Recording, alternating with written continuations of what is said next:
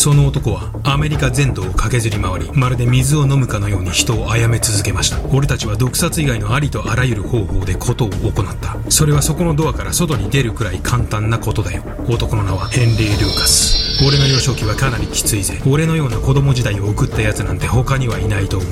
母に残酷なほどいたぶられ育ったその男は300人を超える犠牲者の自白を始めました。しかしこの自白どこかがおかしい。本当にこの男はやったのか。天文学的な犠牲者の数は果たして本当なのか。今日はヘンリー・リー・ルーカスにグードファイナーだ。眠れなくなっても知らないぜ。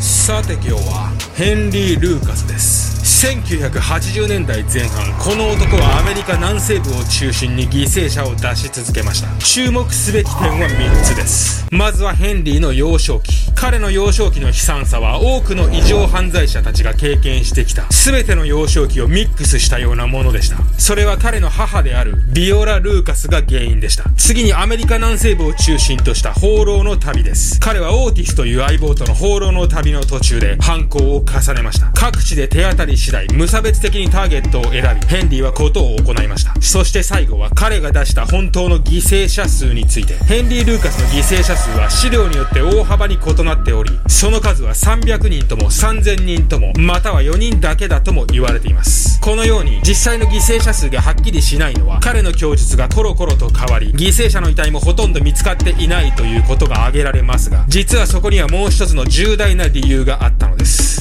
それは動画の後半で触れていますので、ぜひ最後までお付き合いください。それでは行ってみましょう。ヘンリー・ルーカスの幼少期は、ヘンリー本人が俺のような子供時代を送った人間なんてこの世にいないと思うと形容するほど絶望に満ちたものでした。ヘンリーの母であるビオラ・ルーカスは、アル中で暴力的な売春婦であり、その9番目の子供としてアメリカ・バージニア州に生まれたヘンリーは、母から愛情の代わりに憎しみを与えられ育ちました。ビオラは特に理由もなく日常的にヘンリーに手を挙げ、ある時には彼が暖炉の薪を拾うのを嫌がったという理由のみで、幼いヘンリーが昏睡状態に陥るまで手を挙げ続けたこともあります。この時ヘンリーが病院のベッドで目覚めたのは暴行から36時間後でした。ヘンリーの父もまたアルコール中毒であり、ノーレッグと呼ばれていたこの男は、酒によって貨物列車に足を轢かれて以来、足をなくしていました。この父もまた、ヘンリーと同様にビオラの暴力の対象となっていました。ヘンリーが当時住んでいた家は、町外れの森の中にある、わずか二間しかない小屋のような家でした。母ビオラの仕事は、そんな狭い家で日夜行われており、さらにビオラはヘンリーや兄弟に対して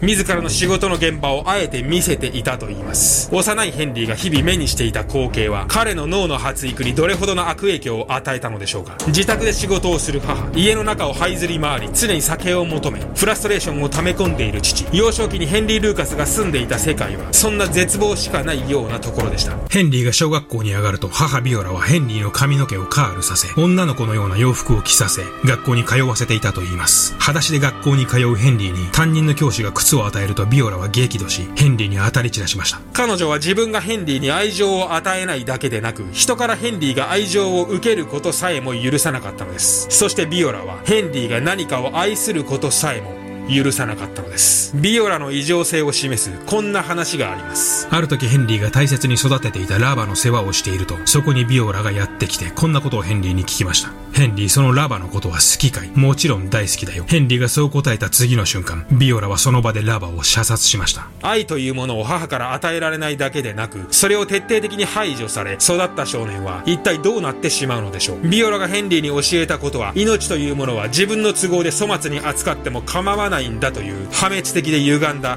決して許されない価値観だったのですそして10代になるとヘンリーの生への目覚めは案の定極めて歪で変態的なものになっていきます。彼はその対象を動物とし動物の命をもてあそびさらには兄と情を交わすようにもなっていったのです。またヘンリーは10代の頃たまたま傷つけてしまった左目を数日間放置したことにより眼球を腐らせガラス玉に変えています。そして15歳になったヘンリーは初めての犯行に及びます。1951年3月。ヘンリーは彼の誘いを断った17歳の少女をバス停でさらい、そのまま殺害しています。もっともこの件については、ヘンリーが話しているのみで、そのような事件は当時の資料を当たっても確認できないとする見解もあり、ヘンリーは逮捕後、この犯行についての自白を撤回しています。自白の撤回。ヘンリー・ルーカスという男は逮捕後、裁判中でさえも、このように何度も自白を撤回しては、またその撤回を取り消すといったことを繰り返しました。実際にヘンリーの犠牲者の遺体が発見された数も極めて少ないことも、彼の自白の信憑性を著しく低いものにし、ヘンリーの話には明らかに彼の妄想に近いような部分も多々含まれていました。初めての犯行に及んだヘンリーでしたが、その後8年ほどは殺しは行わず、強盗や窃盗、住居侵入などの罪で彼は刑務所を出たり入ったりしています。そして1959年9月、ヘンリー23歳の頃、彼はステラという女性と出会い、しばらく付き合った二人は結婚を考えるようになります。婚約もし、あとは正式な入籍手続きをするだけという段階で、彼女が現れました。これまでヘンリーの人生をめちゃくちゃにしてきた母、ビオラです。ビオラは、息子であるヘンリーは年老いた自分の世話をする義務があり、結婚などせず、自分のもとで生涯暮らすべきだと言い始め、ヘンリーとビオラは口論となります。きっかけはビオラがほうきでヘンリーの頭を叩いたことでした。次の瞬間、ヘンリーの中ではこれまで自分が受けてきた母からの仕打ち、屈辱、憎しみが走馬灯のように駆け巡りました。気づいたらヘンリーは血だらけのナイフを片手にそこに立っていました。足元には血の海の中に横たわる母ビオラの姿。ヘンリーはビオラを殺害したのです。パニックになったヘンリーはアパートを飛び出しますが、数日後には逮捕され、この時は殺人の罪で20年から40年の禁錮刑が課されます。週間後ヘンリーは頭の中で延々と鳴り響く母親の声を苦にし、二度自殺未遂を図っています。そしてこの時、刑務所内の精神病院で行われた治療こそ、ヘンリーの人格を変えてしまったと考えられているのです。薬物療法。ヘンリーは自殺騒動の後、ミシガン州の精神病院に移され、そこで4年半にわたり薬物療法を受けています。専門家の中では、この薬物療法こそ、ヘンリーの性格を歪め、より危険で暴力的な人間にしてしまったとの見方もあります。ある段階でヘンリーは、出所したら自分はまた必ず犯行に及ぶだろうと話していたことがあります。しかし1970年、刑務所内の人員過密を理由にヘンリーは釈放されてしまいます。ヘンリーの話によると彼は出所の時看守に玄関先にプレゼントを置いていくよと言い、すぐに二人の犠牲者を出したということですが、当時の記録でも、後の調査でも、ヘンリーの出所の時期にそういった事件は発生しておらず、彼の主張を裏付ける遺体も発見されてはいません。刑務所から出所したヘンリーはアメリカ各地にいる兄弟の元を訪ね、転々とした生活を送るようになります。一時は真面目に仕事を見つけ、生活をしていこうと考えていたヘンリーでしたが、どれも長続きはせず、日雇い労働のような仕事にも嫌気がさし、結局は奈落へ落ちていくしかありませんでした。ここからアメリカ犯罪史上最も物議を醸すこととなるヘンリー・ルーカスの放浪の旅が始まります。フロリダを目指しアメリカ大陸を南下したヘンリーは、ここで相棒となるある男と出会います。男の名はオーティス・トゥール。バイセクシャルの大男のオーティスは、そういった目的のためだけに男を拾ってくることが多く、彼はヘンリーともすぐに寝室を共にするような関係となります。もっともこのオーティスの家には、彼の妻と母、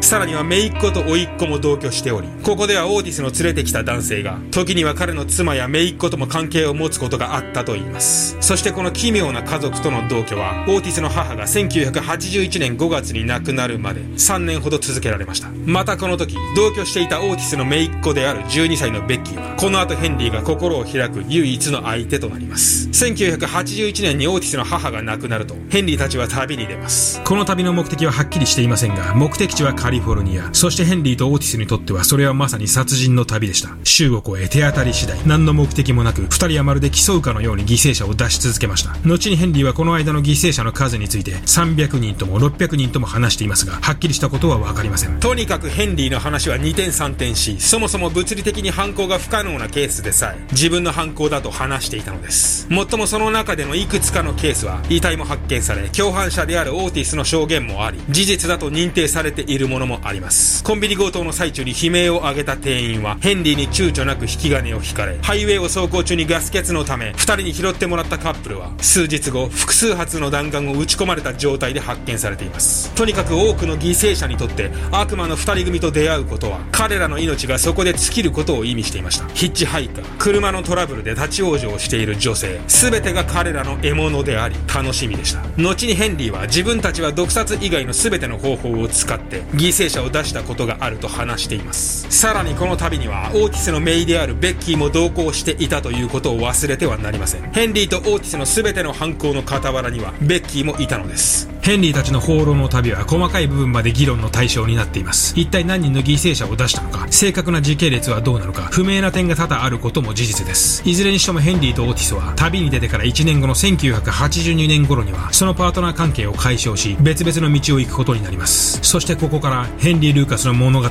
ベッキーとの逃避行になっていくのです。ヘンリーとベッキーの関係はこの時点ではプラトニックなものでしたが二人での旅が進むにつれベッキーからの要求が激しくなり二人は夫婦のような関係になっていったといいます。ホームレスのような格好をした固めのヘンリーと親子ほどの年齢差がある少女ベッキー。二人はアメリカ大陸を目的もなくさまよっていました。1982年5月頃カリフォルニア州の田舎町でヒッチハイクをしていた二人はひょんなことからテキサスに住む82歳の老婆のケイト・リッチと知り合います。自分の身の回りの世話を引き受けてくれる人間を探していたケイト・リッチは若いベッキーをすぐに気に入りヘンリーとベッキーはケイトの家で仕事を手伝いながら生活をするようになります。初めは家の修理をしたり街に買い出しに行ったりと3人での生活は平穏なものでしたが時が経つにつれ次第にヘンリーの中で悪い虫が騒ぎ始めます。突然82歳の老婦人の家から大量に発注されるようになった食料品タバコビールに驚いた街の雑貨屋の店員はケイトの親戚と連絡を取り様子を見に行くよう忠告します。ケイトリッチの親戚が彼女の家を訪ねた時ケイトはゴミだらけの家の中でなすすべもなく座っていたといいます。二人はすぐに家から叩き出されます。その後二人は祈りの家という宗教団体が管理する錆びれた牧場にたどり着きベッキーはここでキリスト教の教えに触発され感銘を受け自分の今までの人生を後悔しやり直したいと考えるようになります。またこの頃ベッキーは82歳のケイト・リッチとも連絡を取り合いすでに彼女たちの間には家族にも近いような感情が生まれていました。新しい価値観と大切にしたい人ができたベッキー。彼女は次第に